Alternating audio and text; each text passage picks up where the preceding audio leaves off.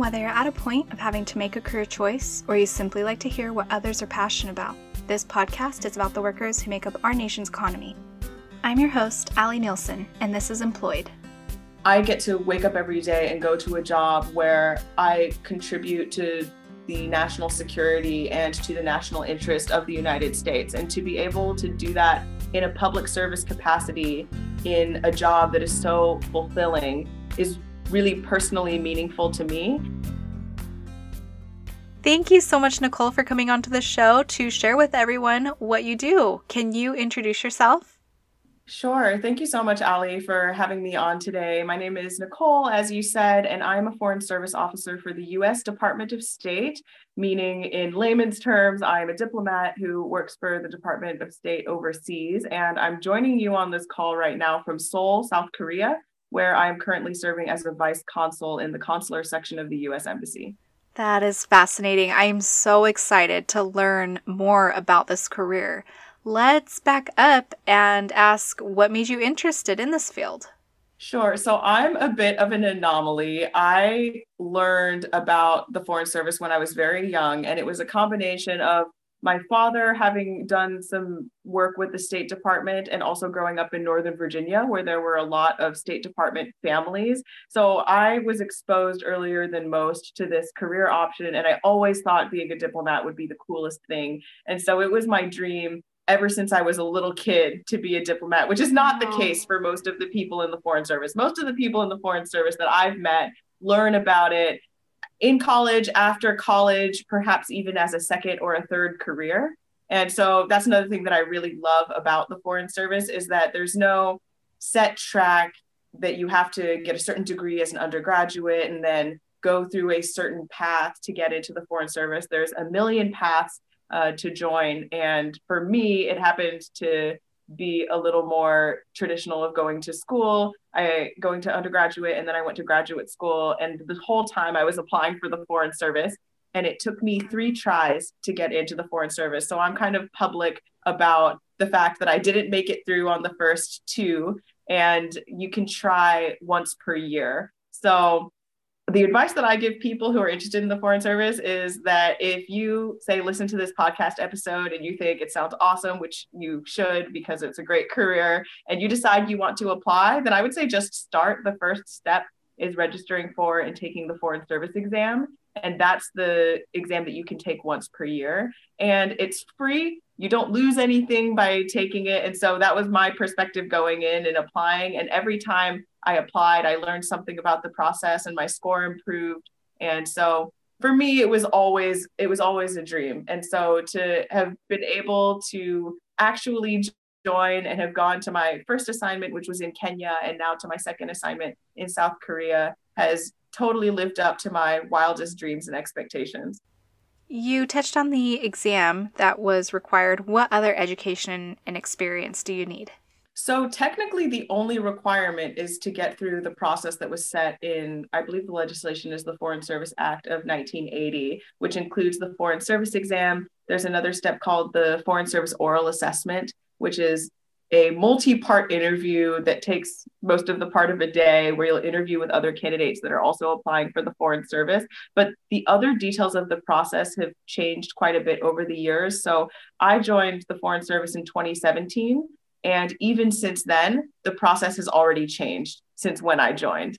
So when I joined, the first step was taking the foreign service exam. And then there would, if you passed, there would be a middle stage where you submit essays uh, for a panel to review. If you pass that step, then you go on to an interview. If you pass that step, then there's a medical clearance and security clearance process. And if you make it through all of that, you go on a hiring list where you're ranked by your interview score.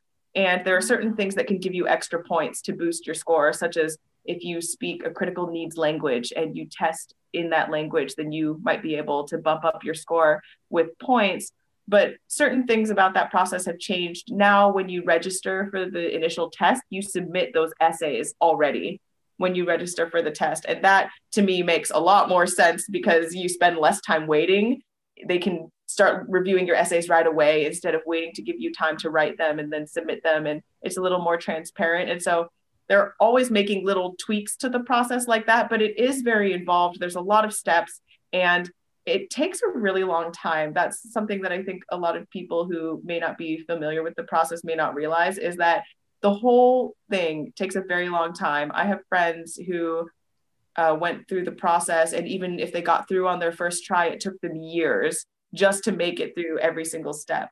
For me, if you go, I actually have a blog. It's called n&m.spitani.com, and maybe you can put that on the website. But I published my timeline of the date I took the test, the date I sent in the essays, how long my security clearance took. And I did that because I read a bunch of other people's blogs when I was applying, and I was always looking for recent information on how long the process might have taken because of course we all have lives we all want to make career plans but because it takes so long i always advise folks to start early if you think you're interested and then to keep trying and don't give up i also want to caveat and say that this process that i'm talking about is specific to being a foreign service officer at the department of state there are so many different kinds of foreign service categories there's foreign service specialists at the department of state that are a little more specialized in their career track and have more specialized requirements for applying for the job.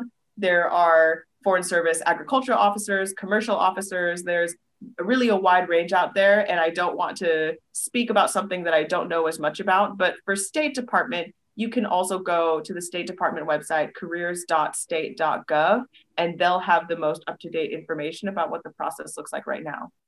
But there's no educational requirement either. I, I just want to mention that there's even no requirement that you have a bachelor's degree, though I have yet to meet someone without a bachelor's degree in the State Department Foreign Service right now. Anecdotally, most folks who are joining now have a master's degree or some type of some type of advanced degree, but there's no requirement that if you don't have that, then you won't stand a chance of getting in. And what about language? You know, you mentioned coming back and studying Korean for a little bit, is knowing a certain language required? So, when you are applying to join the Foreign Service, you're not required to know a second language or to know any foreign language.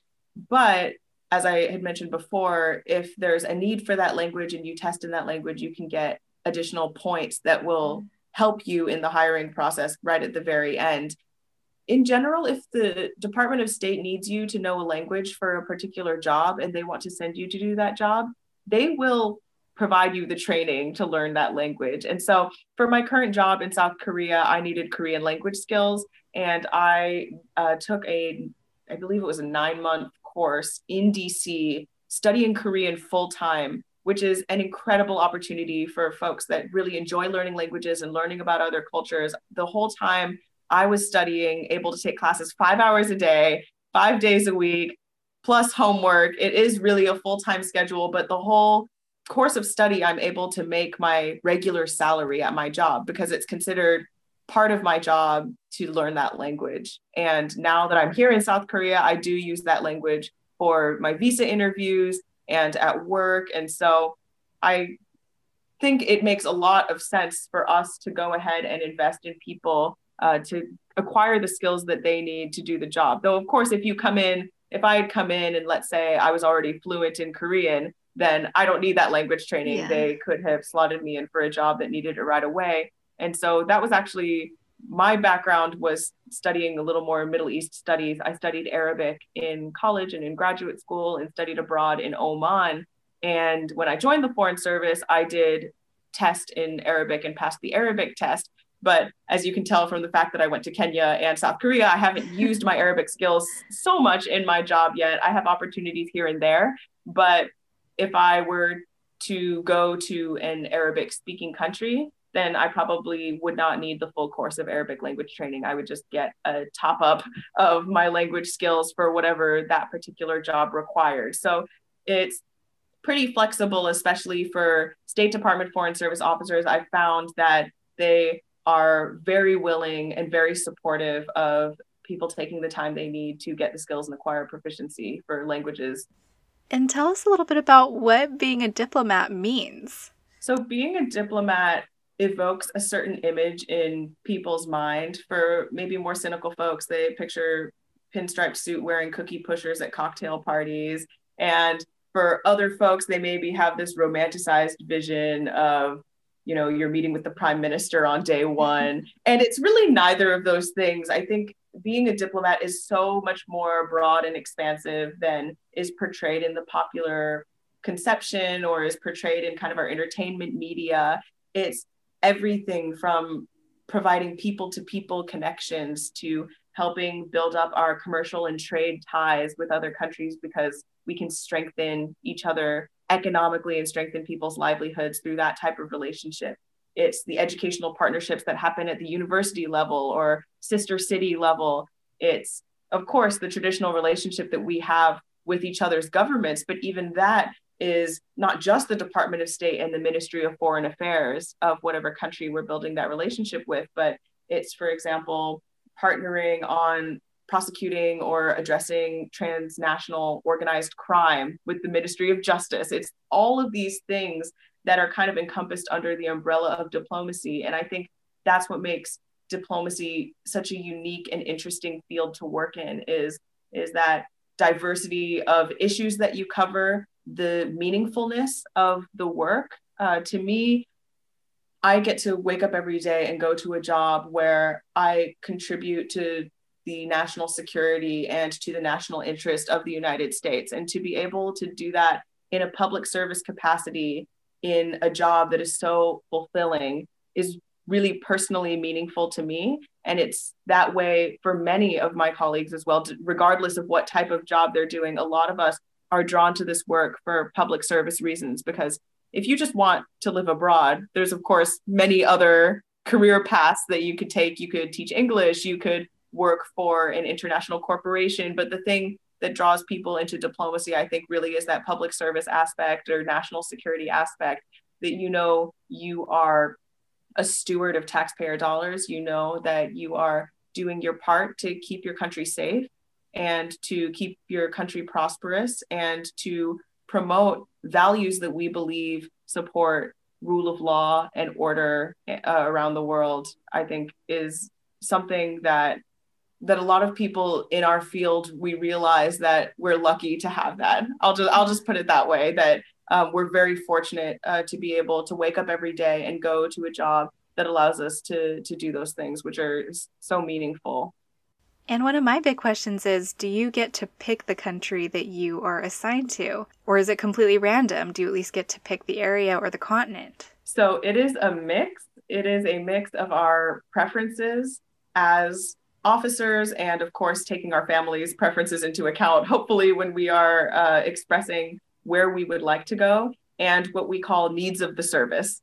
So at the end of the day if it's the needs of the service that you go to a particular place you're going to that particular place. But of course they're not out here to send people to places where they or their family will be truly unhappy. So they do a mix of incorporating both of those things. Especially at the entry level you have a bit less control. You express your preferences they assign you and then you go where they assign you but they've taken your preferences into account.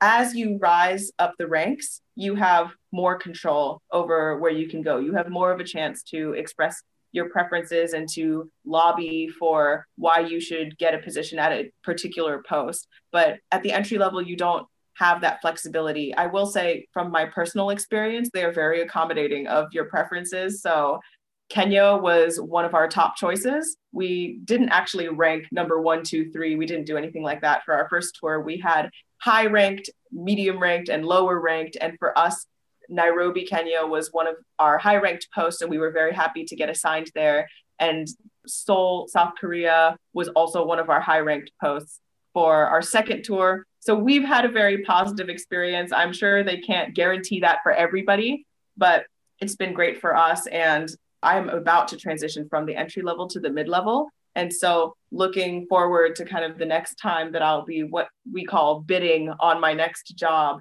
I'll be looking at exercising more control and also having more responsibilities for going and securing that job that I really want. But there's a list of vacancies uh, usually that you're looking from when you know what jobs are available. So that'll have the job type, a description of the job, and also the city and the country. Uh, that that job is in. So you have that information up front that you can use to make that decision of okay, what job am I really going to go for, or what job am I not even going to apply for because I know I wouldn't want to go there. And of course, you don't have to stay overseas. You can always come back to the United States and work, for example, at State Department headquarters in DC.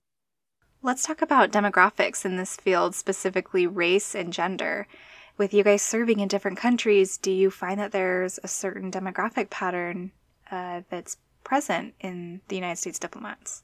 Sure. I love that you asked this question. There's been a big push for acknowledging women in the national security field more broadly. That was part of the Me Too movement. There was a hashtag Me Too NatSec for Me Too National Security. And women, mostly across agencies of the US government, is what I've seen, trying to raise awareness about the role that women play in uh, defending the United States national security. But specifically to the State Department, the Government Accountability Office, also known as the GAO, a US agency in DC that is responsible for accountability across the federal government, released a report earlier this year, I believe it was January, doing a deep dive into demographics of the Department of State in particular. So I would encourage your listeners that are interested in this question to take a look at that report in particular because it drills down into what percentage of the civil service is a racial or ethnic minority, what percentage of the foreign service is,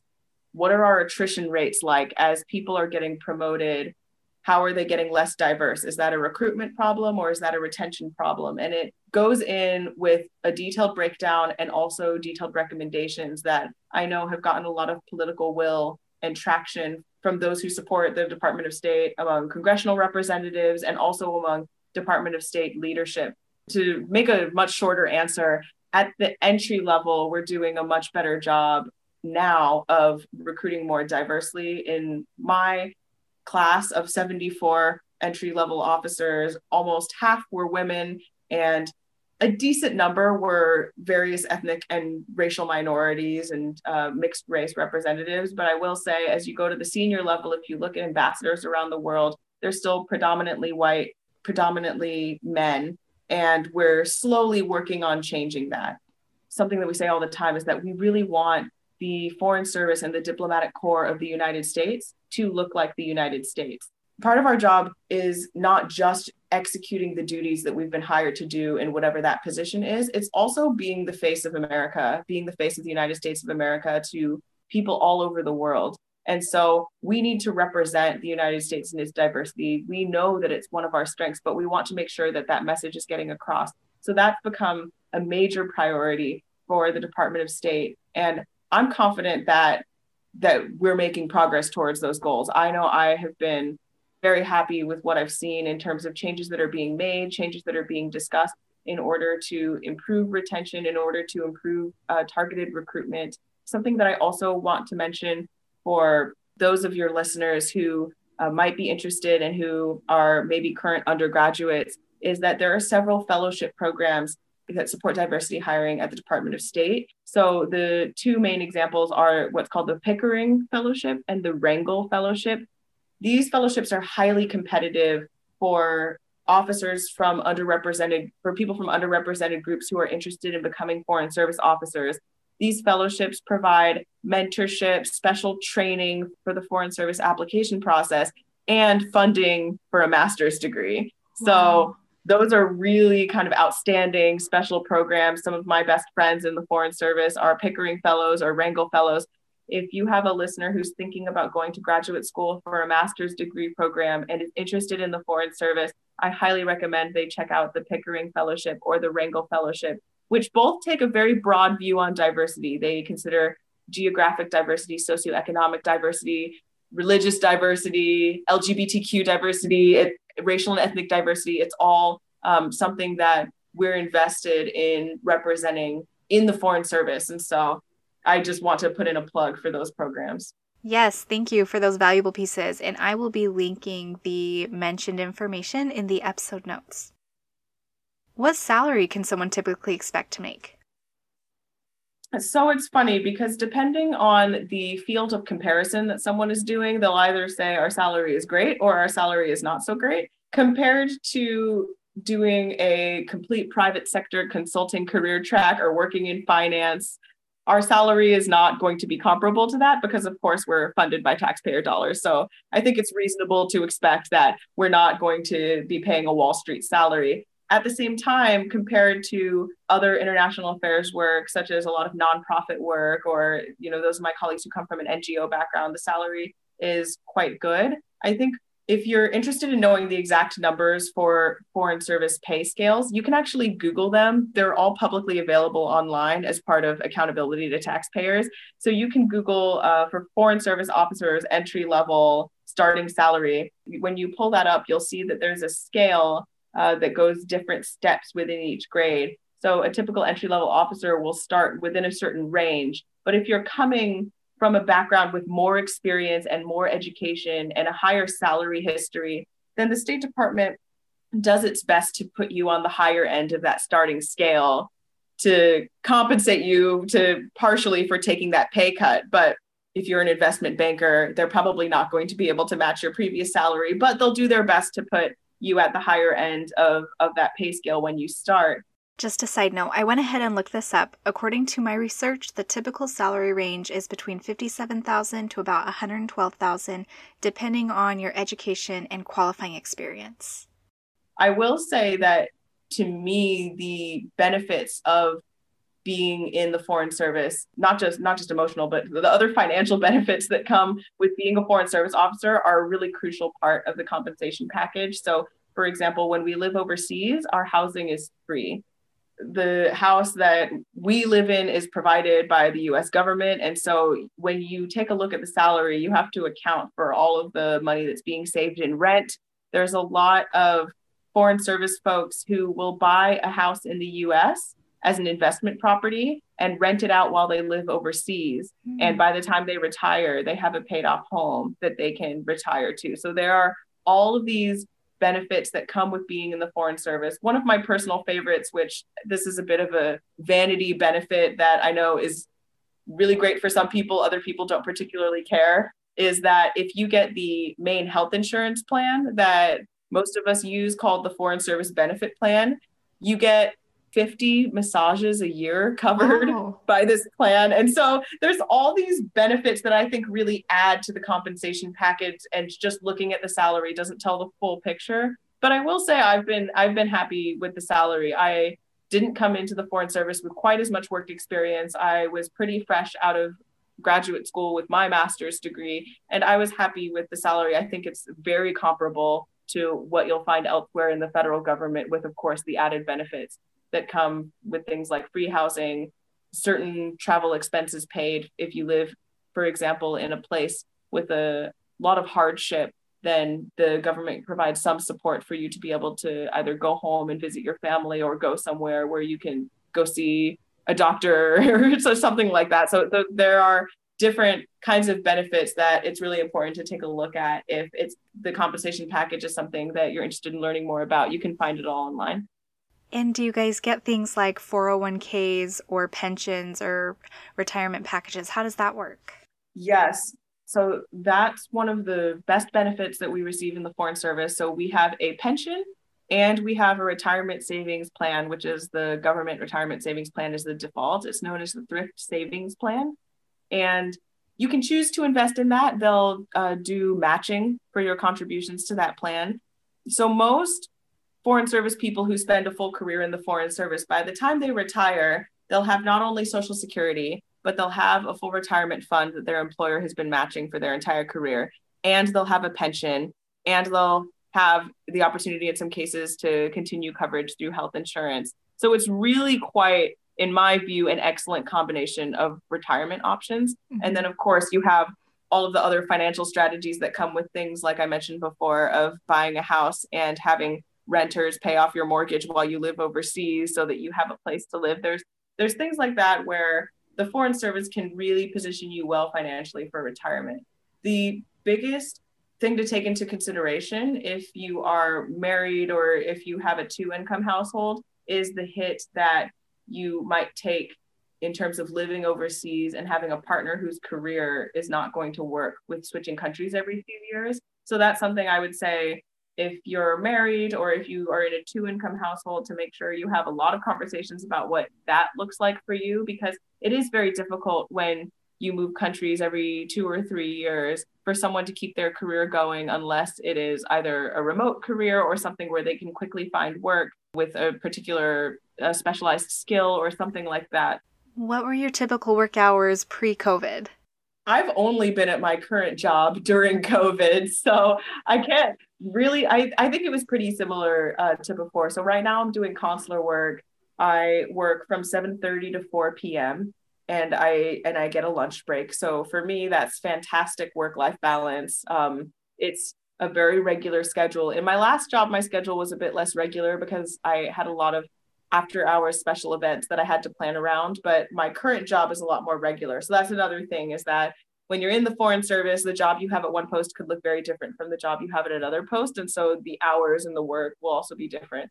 And in a typical day, I will do four to five hours of visa interviews for people who are applying for visas to come to the United States that are not immigrants. So, for example, students that want to come study at our universities or research scholars who want to do an exchange program or someone who wants to come and invest a lot of money into the US and create jobs for Americans and help boost our economy. Those are the types of people that we're interviewing every single day that's furthering the interests of the United States. So I find it to be really fun and interesting work. I get to talk to all kinds of interesting people. In in one day I might talk to an aspiring actress and someone who genetically modifies chickens and someone who just had a grandchild born in the US and wants to go visit them for the first time. It's just fascinating to get to hear so many different people's stories and to learn more about the country where we're serving and to learn more about what brings people to the United States. Mm-hmm. So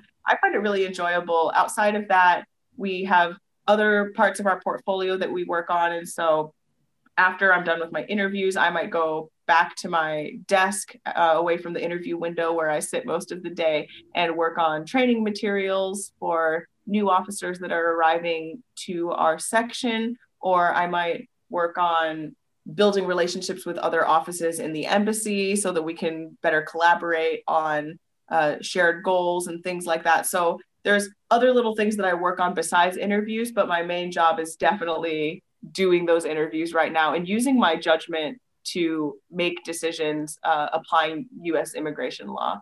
For folks that are in the United States and they're interested in the Foreign Service, you can learn more about the different career tracks because they'll have different hours generally. So the job that I'm in now, consular, is well known for having excellent work life balance generally.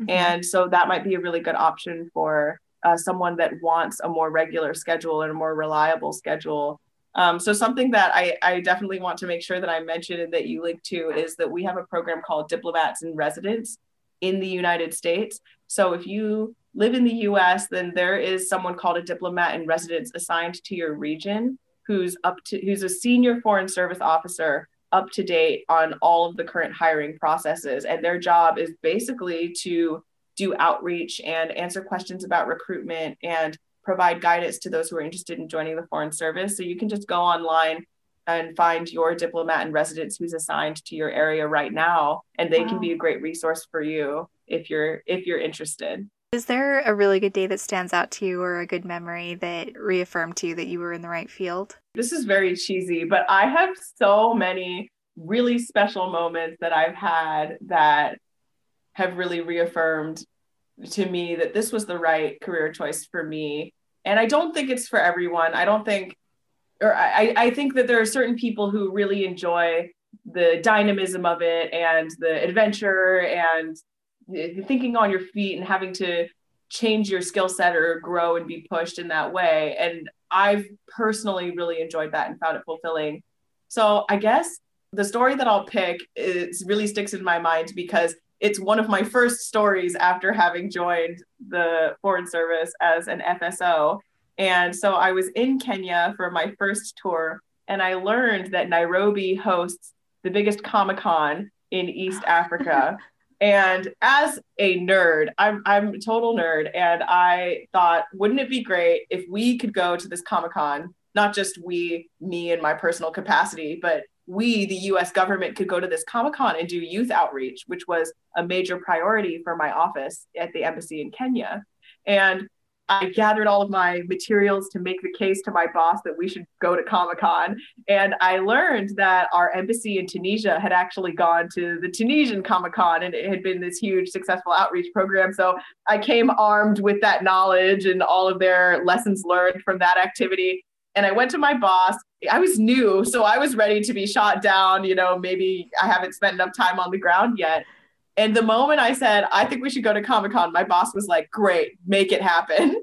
And gosh, I loved my boss. She has become an amazing mentor to me. We're still in touch even years later. Uh, and she's still giving me advice, but she was super supportive. And even though it was my first, I think, two weeks on the ground, she said, okay, organize our first ever outreach to East Africa Comic Con. And it was called NAICCON, Nairobi Comic Con. And so I contacted the guy who was in charge of Nairobi Comic Con, and he was just totally shocked that the US Embassy wanted to come to Comic Con because it seemed so random. But I said, you know, we'd love to do some youth outreach, and a lot of Comic Con cultural products already have like an American tie in anyway. Mm-hmm. And it would just be really great if we could be a part of this event. And so we made it happen. We worked together with them, and I had a team of volunteers from my office at the embassy that agreed to bear with me and to come to this Comic Con and give it a try. So we went there and set up our booth and decked it out in red, white, and blue. And someone mentioned that we were going to Comic Con to the ambassador. And the ambassador, unbeknownst to me at the time, was also kind of into geek culture. And he said, I'm going to Comic Con. I'm going to be there. And so we had set up our booth. We were doing outreach. It was such a success. We signed up hundreds of people for membership at the US Embassy owned library so that we could do more programs and more outreach with them. We talked wow. to thousands of young people who came for kind of entertainment at Comic Con and their interest was piqued when they saw the US Embassy was there and they asked us questions on everything from visas. We were able to give them information on how to apply for a visa and what they needed to know for that. We they asked us questions about how they can study in the United States. It was so much fun. We're actually making a difference in the lives of these young people, like many of whom had never interacted directly with the US government before. That was their impression of the United States was that coming to our booth and talking to us and then seeing our ambassador dressed as Obi-Wan Kenobi and we just randomly came across another guy cosplaying Darth Vader and he chal- he mock challenged the ambassador to a duel and so they fake dueled in Nairobi Comic Con and like the kid there was like youth cheering.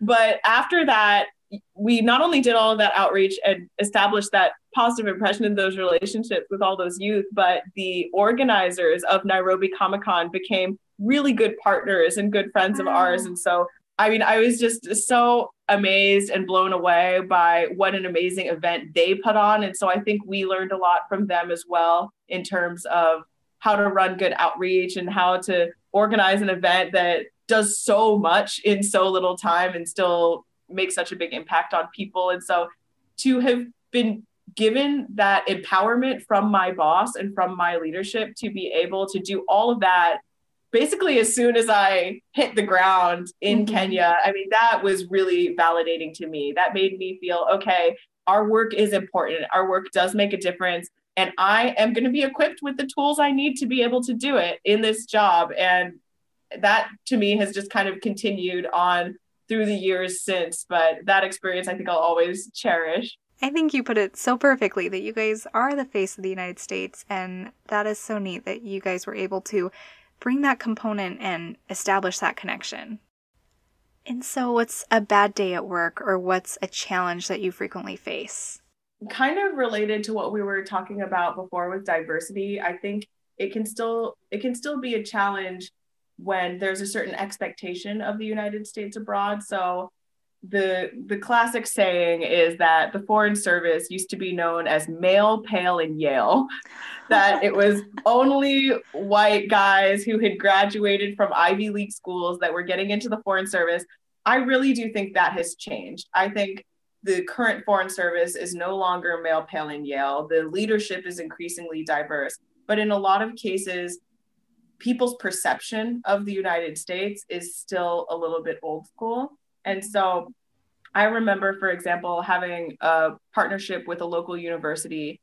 And because of the program we were doing together, I would have to go to that university in person every single month to go check up on things. So I would go there, I'd be in a car with diplomatic plates, I'd have my diplomatic passport, and I always had to get out of the car, even though I explained I was a diplomat, I had to get out of the car, like go through security with everybody else and so on. And I always thought that was a little bit strange since they knew I was coming in advance. I made sure I was on the guest list and I wouldn't normally be in line going through the same procedures that students at that school are going through right. because I wasn't there for school. I was there for a work meeting.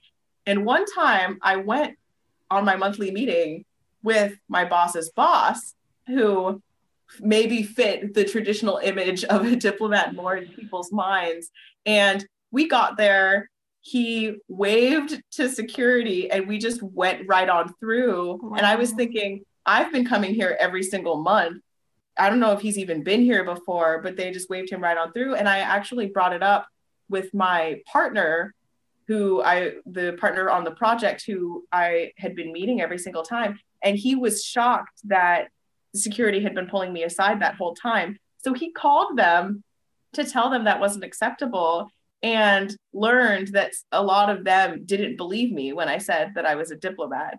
And they assumed that I might have been a diplomat's child, but they thought I was a student at the school. So even when I came in a car with diplomatic plates and showed them my diplomatic passport, it told them I'm the diplomat. Some of them were still not convinced and assumed, you know, that because of the way that I looked that I wasn't the diplomat. And I've had other experiences abroad. Probably the worst one was when there are certain countries where I've been where people assumed because of the way that I looked that I wasn't American because mm-hmm. I wasn't white enough.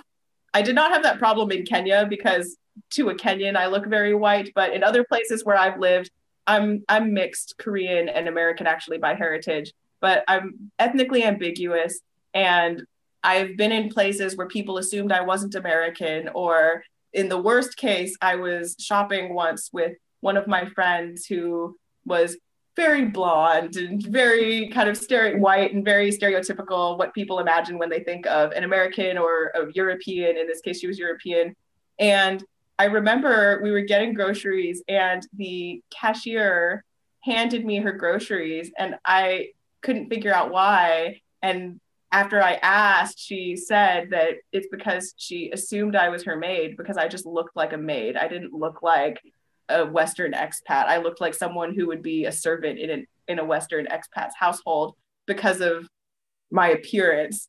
And I just remember at the time feeling so outraged and offended because, like, not because there's anything wrong with being a servant, but because someone can look at me and think I can't be American or I can't be from the United States. I have to be an employee of someone who's from the United mm-hmm. States. That really stuck with me.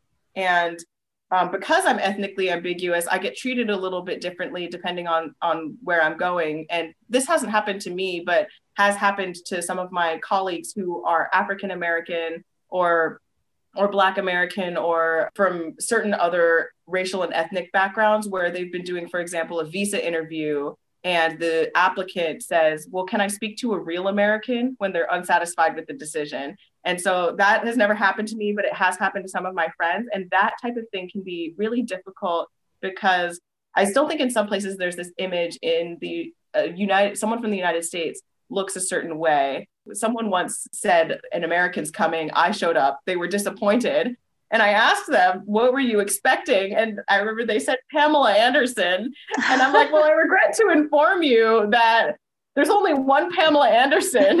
and most people from the United States don't look like that. Or I, I think there's a lot of misconception about what people from the United States actually are and mm-hmm. how diverse we are and how different we can look and how we can still all be together as one country even though we're different. And we celebrate our difference. That's what one of the things that makes us really strong. But i think sometimes dealing with things like that can be a really big challenge. And you know i i've only had a few instances here and there. There are other folks where it can really affect an entire tour uh, because of the way that they're treated. And so that's something that I think is a huge challenge and I don't take lightly. It's something that's really difficult for us to address. But I think with the Foreign Service becoming more diverse, even just sometimes before I even do anything, just me showing up and saying, I'm from the US, I'm the US diplomat, that's already ch- changed someone's perception of who that can be.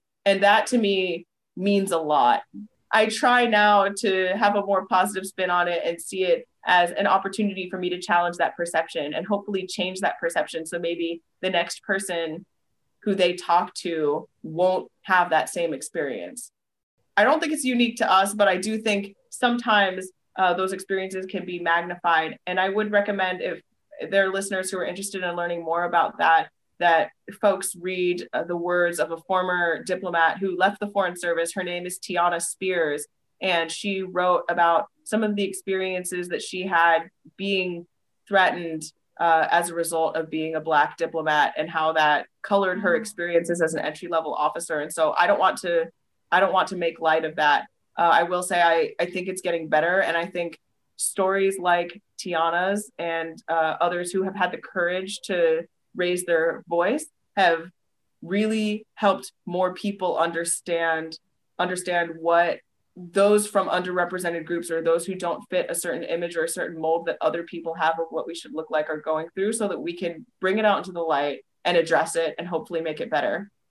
That has to feel gratifying just knowing that you guys are part of this change of breaking down those stereotypes or that expectation of what an American is supposed to look like because our country is so diverse. I don't want to claim that it's just other people about the United States. I mean, for like we have those stereotypes too. So, for example, my um, my mom is Korean, and people have this image of what a Korean person looks like. That's very you know white, pale skin from all the K beauty whitening products, and this straight, silky black hair. And my mom has curly hair and darker skin. And so I know we often have this kind of K drama perception of what a Korean looks like, and we might do the same thing. So I don't think by any means this is something the United States has all figured out. But I hope that we, as kind of a global community, the more we build those relationships with people, the more I think we'll come to realize that that we look more different than we think, but we also have more in common than we think. So, do you have a really weird or funny or unexpected situation that you've encountered? Something that I thought was funny is that I probably have more of a communications background than than most coming into the foreign service. I got my master's degree in global communication. I took public speaking classes. I briefly worked on another podcast called Matters of State that uh, we did in graduate school for international affairs topics. And I came in and part of my training was learning how to respond to tough questions. And I thought, okay, this and the training was really good, but I thought, what are the chances that me as an entry level officer is going to come up against questions like that? I go to my first tour and it's one of the first outreach events I'm doing and it was supposed to be talking about I think it was like US Kenyan partnership on promoting economic empowerment, something that I thought, oh, this is such a great topic. Like we have such a strong relationship. I have studied the talking points, so I know I have all my facts and my language correct and in line with US policy. I think I was talking to middle school kids. And so I'm thinking, oh, these kids are going to be so cute. And then I give my little presentation, and then the question and answer session starts. And they're like, can you comment on how the Trump administration is changing policy towards Jerusalem and Palestine? And then someone else said, you know, what is the current military stance with North Korea? And I got all of these questions that were such hardball questions about US policy that, of course, I had not memorized the topic the talking points or uh, the materials for those things i think i kind of had to hang my head a little bit and say i'll need to clarify, you know, the US foreign policy on that and get back to you. That totally changed my mind. Um, you know, I thought what I maybe perceived to be a softball event may turn out to not be the case, one. But two, dang, I was just so impressed with these Kenyan kids that I talked to that day and how well versed they were on foreign policy and current events and what was going on in the world. It just blew me away. And so I think I've learned so much from experiences like that. Uh, even even in my own supposed field of expertise, I've had a lot to learn. And finally, what advice or takeaway would you want to share with any listeners who might be interested in pursuing a career like this, on top of the very valuable information that you've given? Of all of the nuggets that I shared, the biggest nugget I think is if you're interested, just start applying. You never know what's going to happen. You never know how long it's going to take. Just go for it. There's no disadvantage to trying, and there's no disadvantage to taking more than one try to get in. I'm proof of that. Like I said, this career has been so rewarding and has been so much more than I even imagined it would be back when I was obsessed with uh, trying to get in. And so I would love for other people who haven't had the opportunity to learn about the Foreign Service from a young age, like I did, to be able to help us do this important and challenging and great work and to help us be the face of the United States of America overseas and to help us advance foreign policy and national security. It's fantastic work and we need fantastic people. And so that's kind of the biggest takeaway if you take nothing else from this than to just apply if you're interested. And of course, there's all those other resources that I shared. There's all these foreign service blogs with advice, including mine. You can take as much as you'd like and leave as much as you'd like. But at the end of the day, I think the most important thing is to just give it a chance and see if if it works for you and if it works for your family. A big thank you to Nicole for donating her time to the show. Check out the episode notes for all of the links mentioned today, including the fellowships, most up to date information on foreign service careers, as well as Tianna Spears' account. Check back in June for season 3, where we will talk with a flight attendant, an attorney, a news producer, and more. Thanks for listening.